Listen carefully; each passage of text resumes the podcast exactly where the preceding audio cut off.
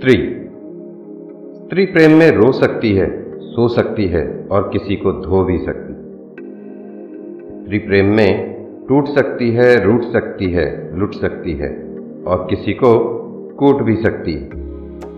स्त्री प्रेम में जोड़ सकती है, तोड़ सकती है, मोड़ सकती है और किसी का सिर फोड़ भी सकती है। स्त्री प्रेम में डर सकती है, वर सकती है, मर सकती है और किसी के एक दो धर भी सकती है। स्त्री प्रेम में भटक सकती है, खटक सकती है, मटक सकती है और वक्त आने पर पटक भी सकती है। स्त्री प्रेम में लजा सकती है, सजा सकती है और किसी के कान के नीचे बजा भी सकती है। स्त्री प्रेम में ढल सकती है, गल सकती है, जल सकती है और किसी को छल भी सकती है।